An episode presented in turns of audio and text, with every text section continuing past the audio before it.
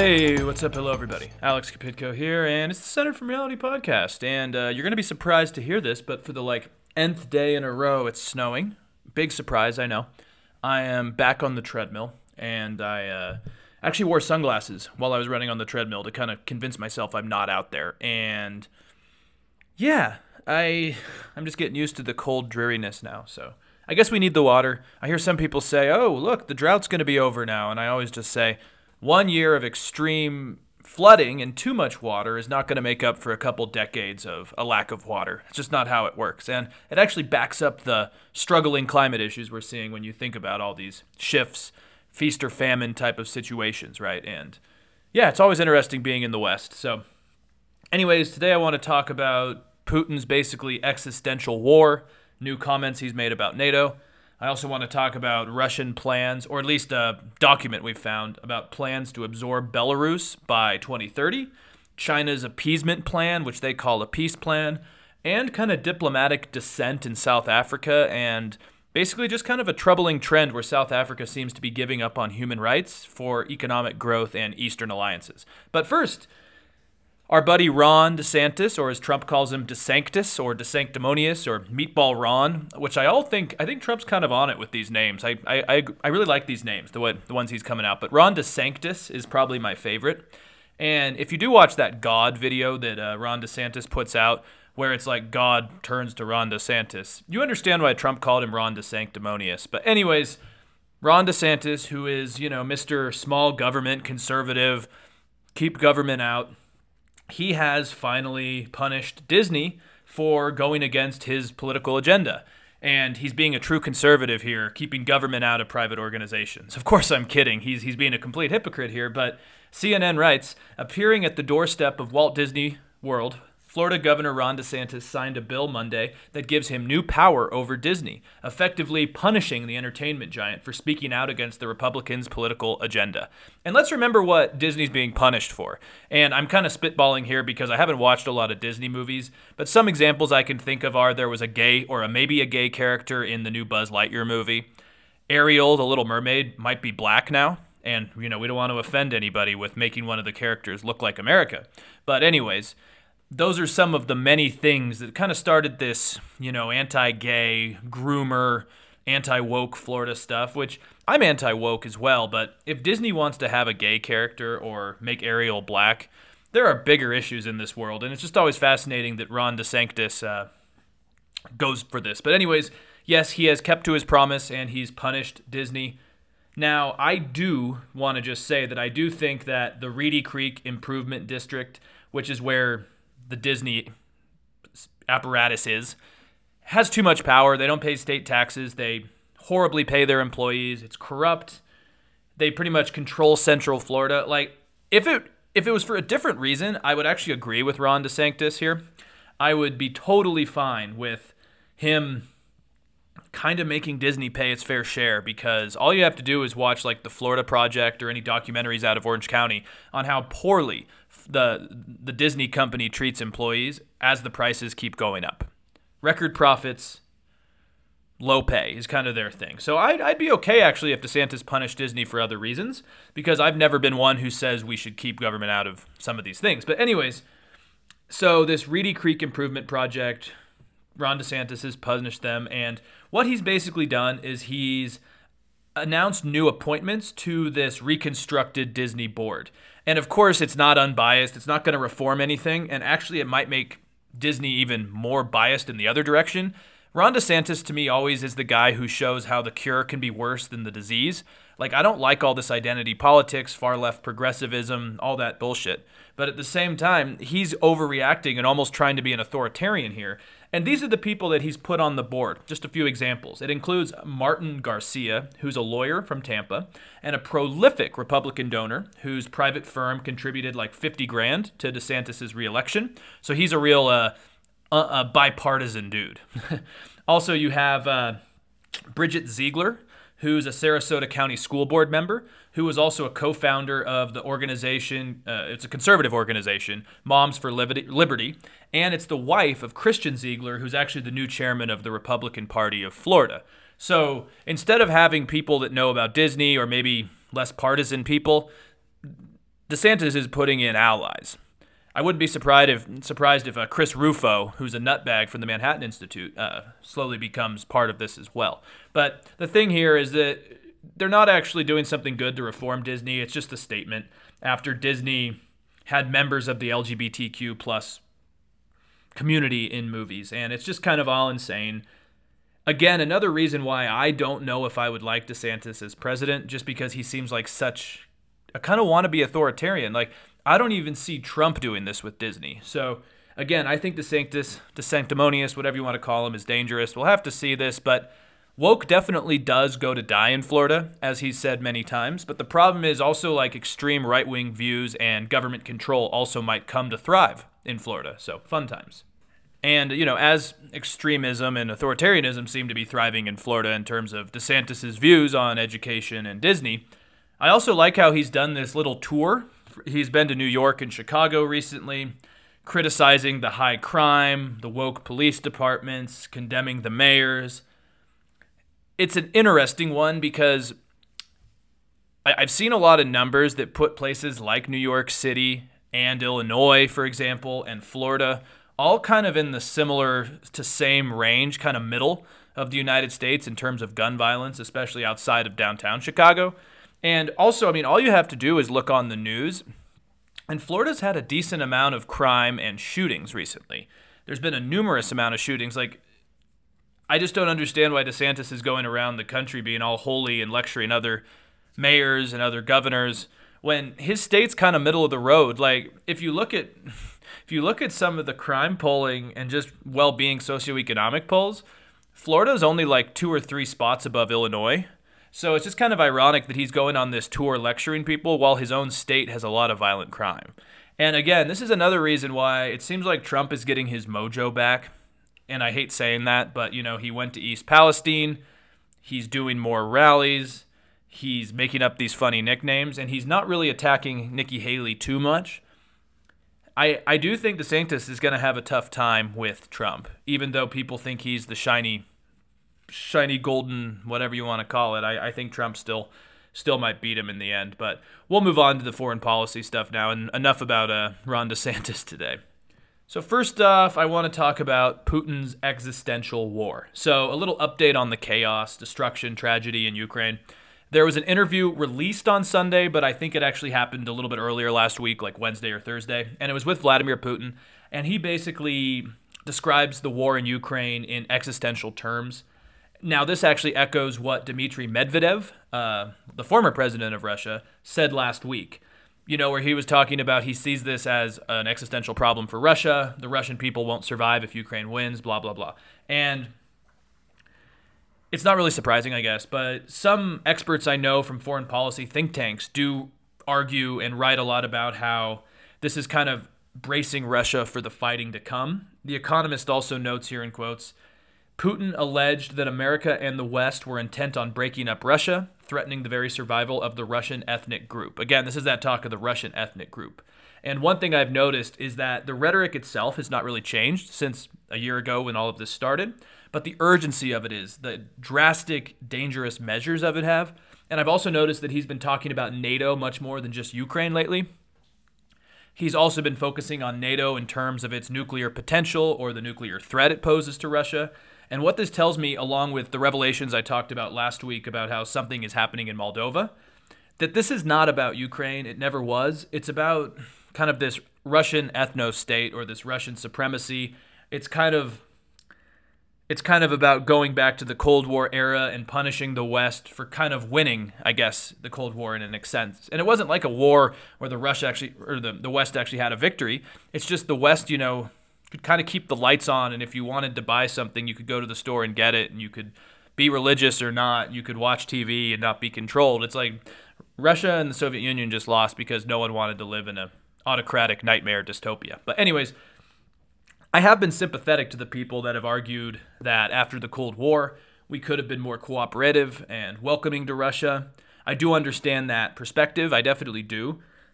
And there are probably things we could have done differently. But I think by this point, it's clear that Russia is not just the side that did worse after a bad marriage or feels slighted by someone. It, it it wants revenge and wants to be seen as a power again.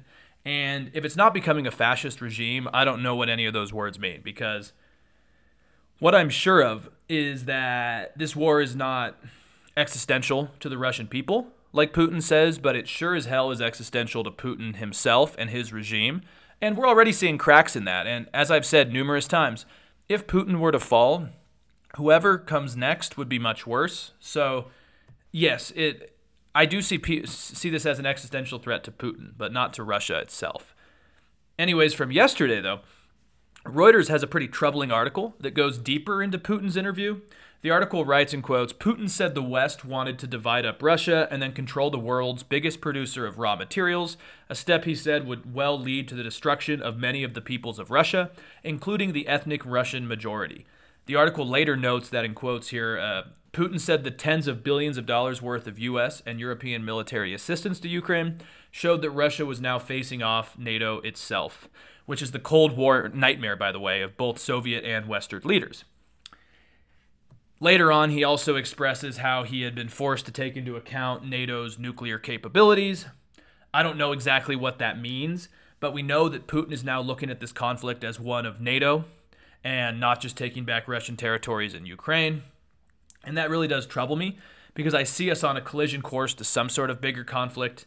I hope I'm wrong. I could be wrong, but right now it just seems like we're going in the direction and momentum is quickly picking up. And the thing is, is like once these conflicts kind of get going, you don't notice it at the time, but it's kind of like the train that the brakes stop, or it's like going down a hill without brakes. Like the quicker, the more momentum you pick up, the harder it is to stop.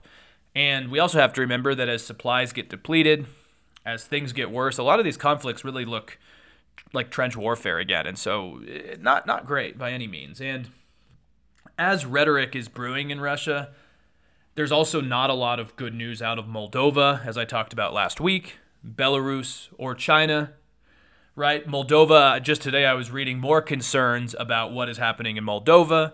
The Russians have said that they are, well, the Kremlin has put out a statement saying something to the effect of they're worried about what's happening in Moldova. Again, I think Putin is trying to justify some sort of special operation in Moldova.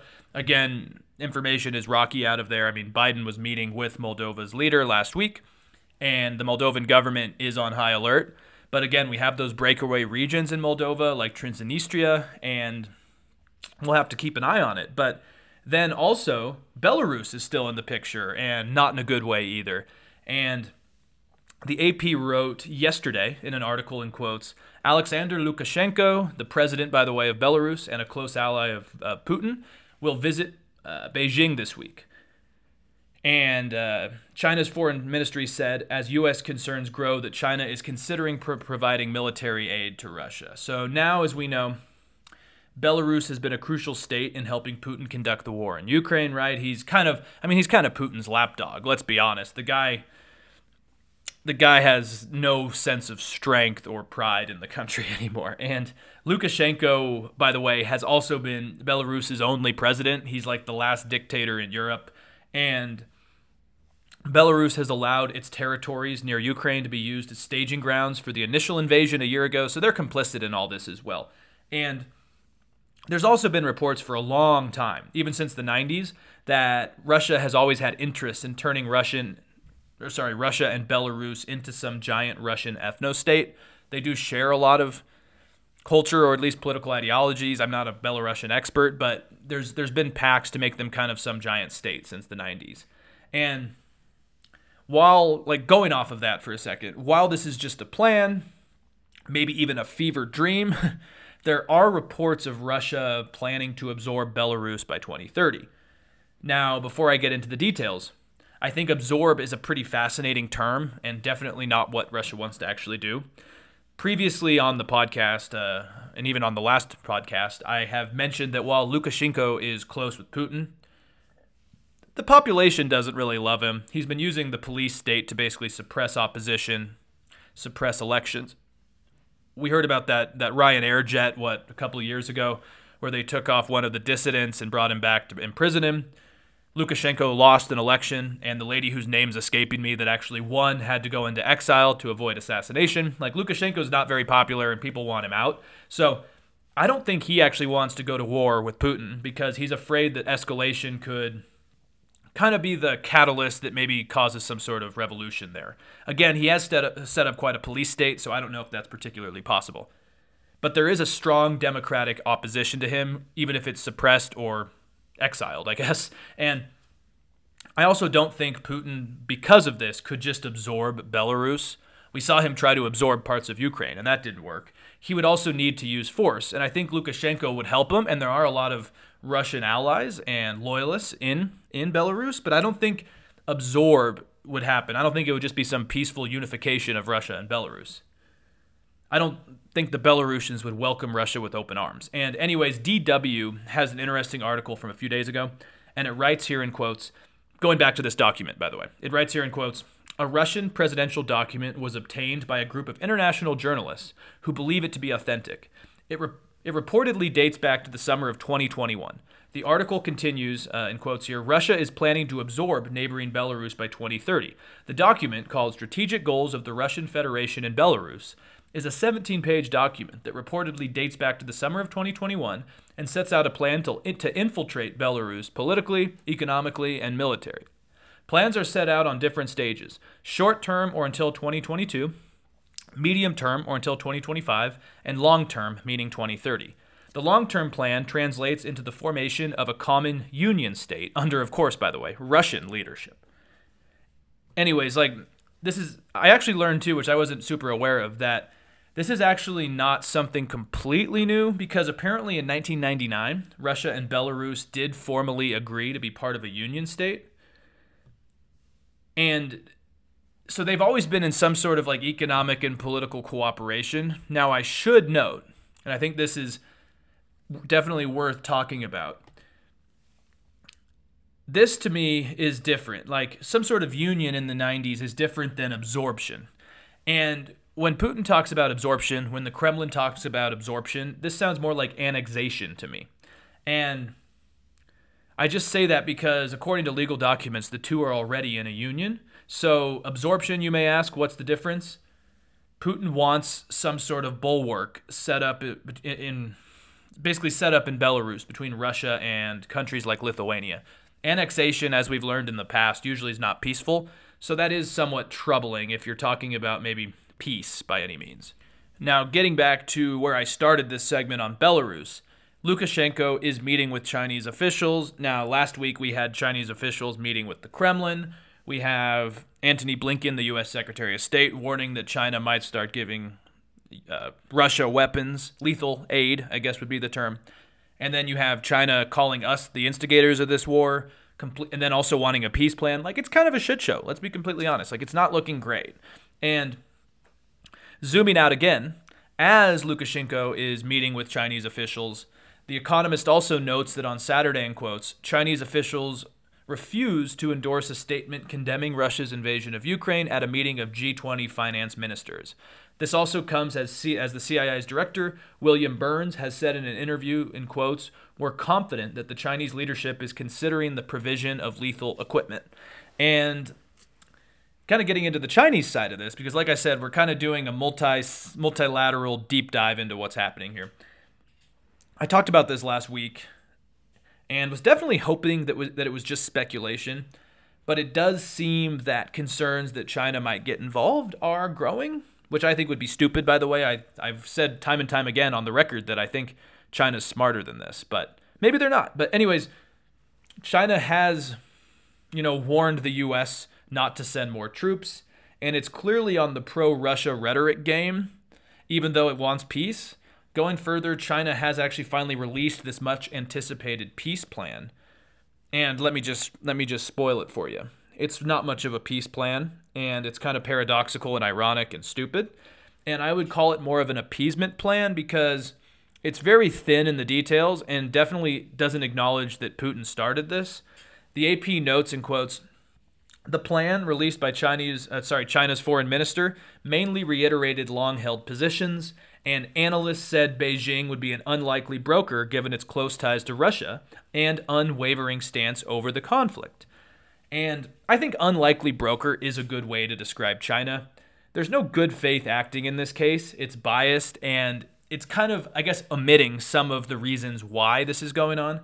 And and it's true is that China, we know, has been helping Russia kind of avoid some of the worst sanctions. We know China has been quiet on the atrocities being committed.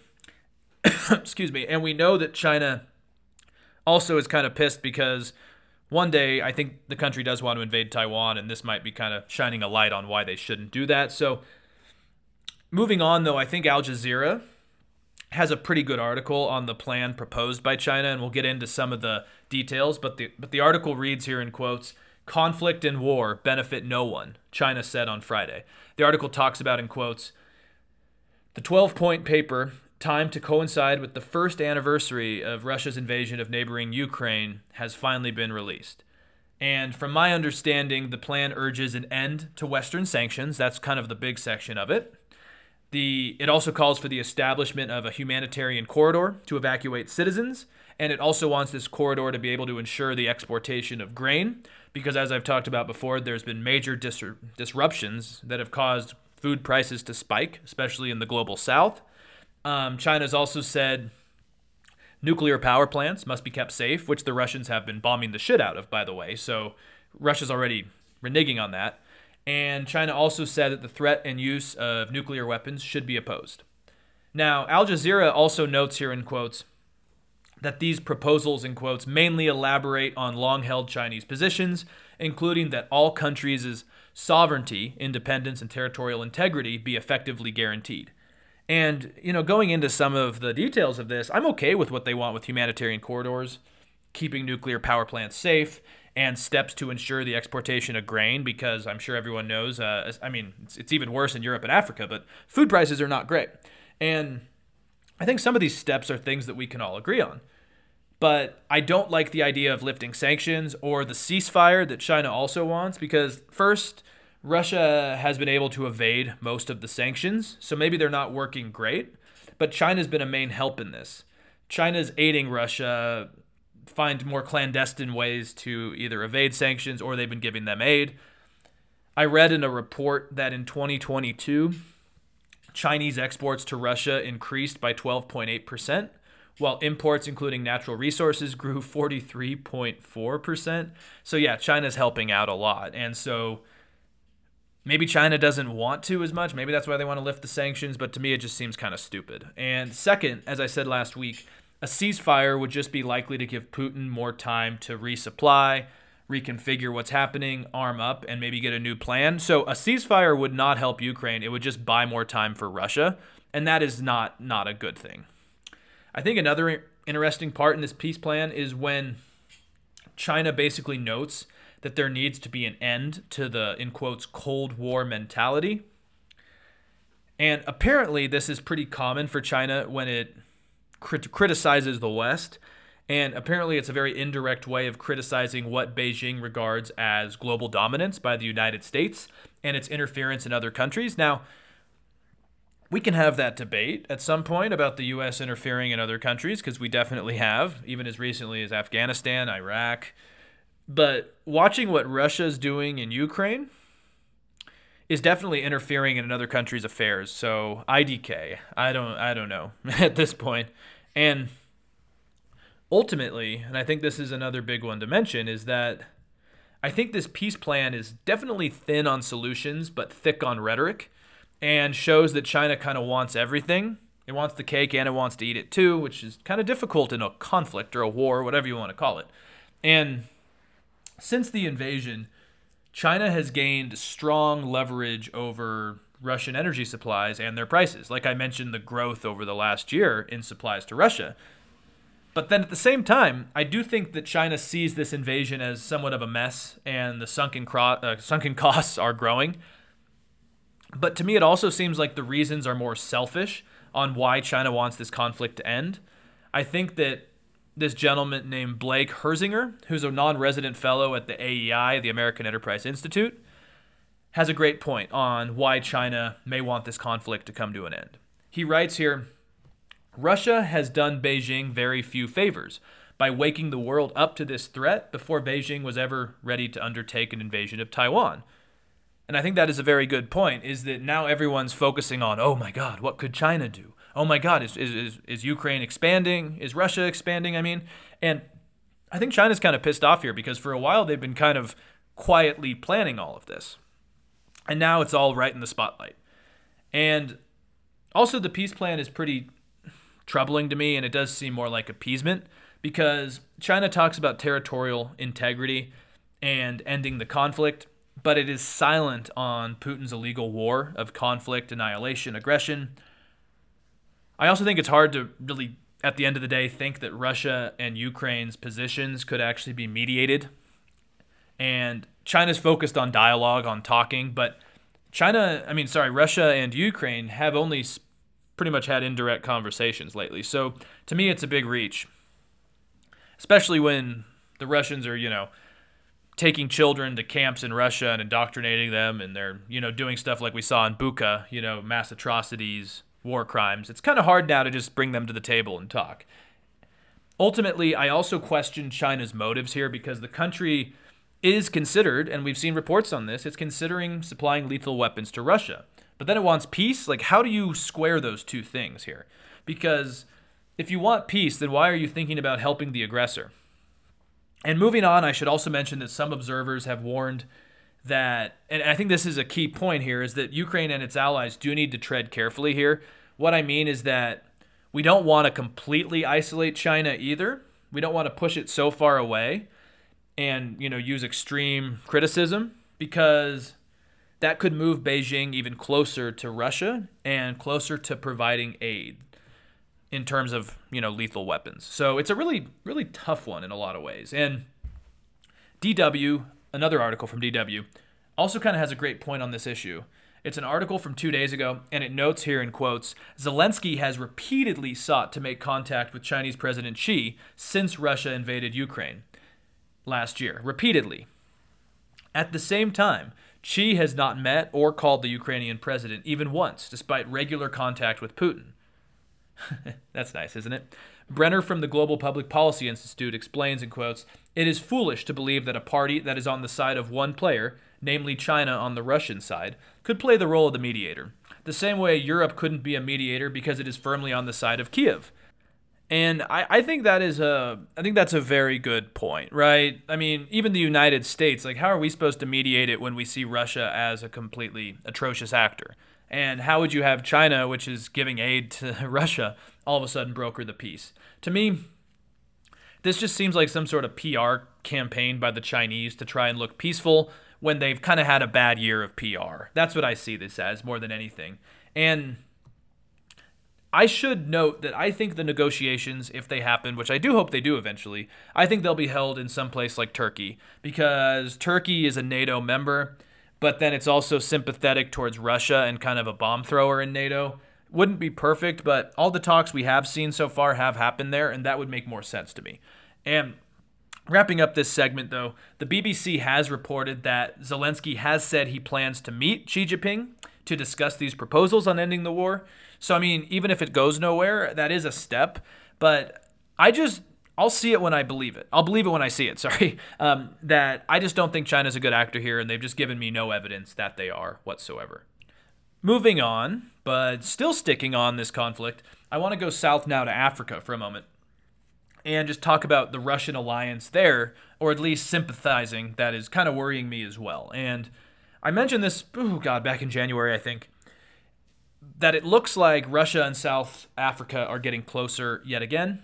In an article called Irrational Interest South Africa's Diplomatic Descent, The Economist has a really good piece on this. So I'll get into that in a moment. But, we, but before we get into that, I did want to start with an interesting situation of rhetoric versus action in South Africa. So basically, South Africa has been silent about the war in Ukraine and has even welcomed Russian aid, has kind of been milquetoast in condemning what's happening, and they've actually well actually this week they're going to be doing naval tests with the Russians and the Chinese. And this is kind of a bummer and it's kind of fairly ironic and even paradoxical because in history over the last couple decades, South Africa has kind of been a symbol of fighting against oppression, apartheid rule, and under Mandela especially, it became a symbol of fighting for human rights. And so it's kind of a bummer that it's all of a sudden become silent on Putin's war of aggression. But I guess to go back, this shift seemed to at least come to fruition last August when Naledi Pandor, who is the foreign minister of South Africa, gave a speech that was pretty controversial and it attacked a lot of the country's main allies, which was fascinating to me. Kind of like digging your own grave, but she called out let's see, she called out America for bullying African countries, the EU for being disingenuous in its trade relations, and the West in general for being hypocritical. Of course, I'm paraphrasing here. That wasn't the, the specific words she said. But then she also basically championed national interest as the only important feature of South Africa's foreign policy, which was a huge shift. The Economist notes here this overtly overturned its former principle that human rights should guide international relations. And that was, in a sense, kind of what had been going on in South Africa for at least the last couple decades. And I think the key to her speech, or my problem with her speech, is that it marked the country's move or transition from the West towards the East, mainly China and Russia. And like I said, this week, the country has hosted naval drills with Russia and China. And also over the previous few months, it's welcomed Sergei Lavrov from Russia, who is a real POS. And the Economist also discusses, in quotes, how this shift will weaken universal rights, undermine Africa's effort to become more democratic, and most importantly for South Africa, harm its economy and diminish its diplomatic heft. And like I said, I think this is a problem because over the last few decades, South Africa has not been perfect, but it's done a good job enough of balancing human rights with national interests. But those days definitely seem to be over because I think we have to remember that under Mandela and then Mbeki, South Africa was able to keep this balance that allowed the country to emerge from isolationism and then also become a player on the world stage, right? It even after it kind of kept this balance of diplomacy, which was national interests and human rights, it even helped intervene in regional conflict conflicts, sorry, to broker peace, such as in the Congo, I think also in Burundi. And I think maybe the issue is, I don't know f- for sure, but at least this is an argument. And I've heard this argument that when South Africa became a world player, it also got involved in trade and investment and was in higher demand and more involved in the world. And this was kind of a double edged sword because it changed the country's role in the world. And this may help explain why it feels content on focusing on national issues instead of foreign ones. Like if trade and investment are up and blah, blah, blah, then they're probably good. Now, of course, inflation and economic woes have really hit South Africa recently. So maybe that's also why they're having this change because, let's be honest, its internal dynamics are not going well either right now. And so while that kind of makes sense, I don't think that it totally explains the situation because if we're talking about pure just economics, pure trade and investment, it would actually benefit the country to stick with the West over Russia and China. What I mean here is that according to economic numbers, Russia accounts for, and this is crazy, less than 0.5% of international trade in goods, while the EU accounts for 22% and America 7.5%. Now, of course, oil has changed since the war. Uh, South Africa does get more oil from Russia than before. I would worry, though, that just because of these numbers, that this could backfire on South Africa put it a into more of a Chinese influenced debt depth trap here to an extent, but it could also cause the country to radicalize as maybe economic issues become worse. And I think because of the aforementioned numbers, the African National Congress, which governs South Africa, likes Russia for other reasons, not just trade and investment. Same with China. And I think the main key is that Russia has highly invested in the country over the last few decades, so there is maybe some bias there. Also, as I've talked about before, Russia does supply a lot of arms to the African continent in general. But I think, but I think second here is that the Soviet Union was highly influential in South Africa and also helped the liberation movements when the West turned a blind eye to the apartheid regimes to, to put it lightly. And Al Jazeera had a good piece from a few years ago that discusses, in quotes, how the Soviet Union backed the liberation movement with arms and money. This was in stark contrast to the West, where the United States labeled the ANC a terrorist organization. Washington, D.C. even considered hero Nelson Mandela a terrorist until 2008. Later, the article also writes Many of the ANC leaders were educated or received military training in the USSR. Some, like the late Eric Stalin Mtshali, have Russian nicknames thanks to their connections to Moscow. So I think there's just kind of old historic ties here as well, which are kind of important in understanding maybe why this is occurring. Not fully the case, but I think part of it could be understand. And I guess while this is understandable, it's disappointing to see, but it shows that while a lot of the Western world is focusing on protecting Ukraine, I think a lot of the rest of the world is moving on or doesn't see it as this existential struggle as we do. And this is understandable to me in a sense because I think democracy and capitalism just haven't worked out as well in the global south. And I think a lot of the Russian and Chinese messages can ring true to those that listen or are willing to listen or are questioning the West. And the hesitancy or the Western skepticism in South Africa that we've seen growing, I think allows them to be open ears for others, uh, other investment. And I do think it'll backfire because Russia and China are not good actors. I have a published paper on the Belt and Road Initiative, which I think is a Chinese debt trap that is going to bankrupt a lot of countries. We've already seen this occurring in some of Southeast Asia, and I don't think these are good actors. It's it's worrying to me, but not surprising. But I will just end with a quote from The Economist because I think it provides us with some good closing insight. The article ends with, in quotes, by refusing to condemn Russia's invasion of Ukraine under the guise of neutrality, South Africa is emboldening warmongers everywhere. By snubbing its liberal friends for autocrats, South Africa is wrong in principle. It's also acting against its own interests. And I think that's a key here. Now, before we're out of here going completely full circle, just, you know, zooming out into this whole conflict because there's so many moving pieces and they're not the moving pieces I like to see. But I've also seen some not super reliable polls out of Russia, but for conversation's sake, the polls show how the massive losses of Russian troops have actually made the public more supportive of the conflict. So that's not good for long term goals or hoping for change internally. But also in the United States, the AP reports in quotes here 48% say they favor the U.S. providing weapons to Ukraine, with 29% opposed and 22 saying they're neither in favor nor opposed. The article continues, though, in May 2022, Less than three months into the war, 60% of U.S. adults said they were in favor of sending aid to Ukraine. And this isn't good because we are seeing the public, now less than 50% of the public supports aiding Ukraine. And I would not be surprised if we saw those numbers keep dipping. I think a lot of it is propaganda and a lot of lies, misunderstanding of the situation. Like I talked about last week, a lot of the far right actually doesn't want to help Ukraine. I think because they see Putin and Viktor Orban as kind of illiberal heroes for a lot of their election denialism and far right views. And I, I, think what we need to do less is talk about this in the terms of democracy. I think we need to focus less on this being an issue of democracy versus Putin's Russia. Because I think for some of us, like for me, that's a standing thing, is that we need to keep democracy safe. But I think to really appeal to the American people, unfortunately, we need to tell the public what Russia is actually doing to the Ukrainians.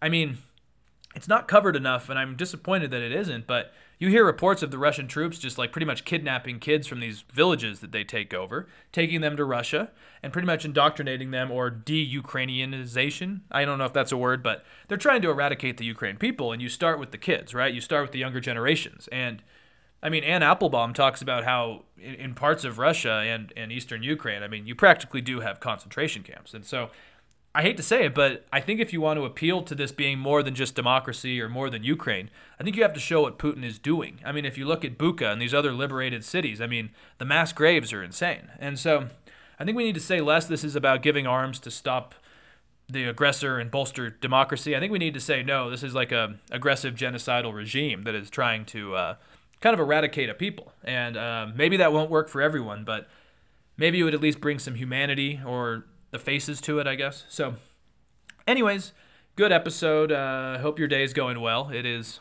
still snowing. You're going to be surprised to hear that, I know.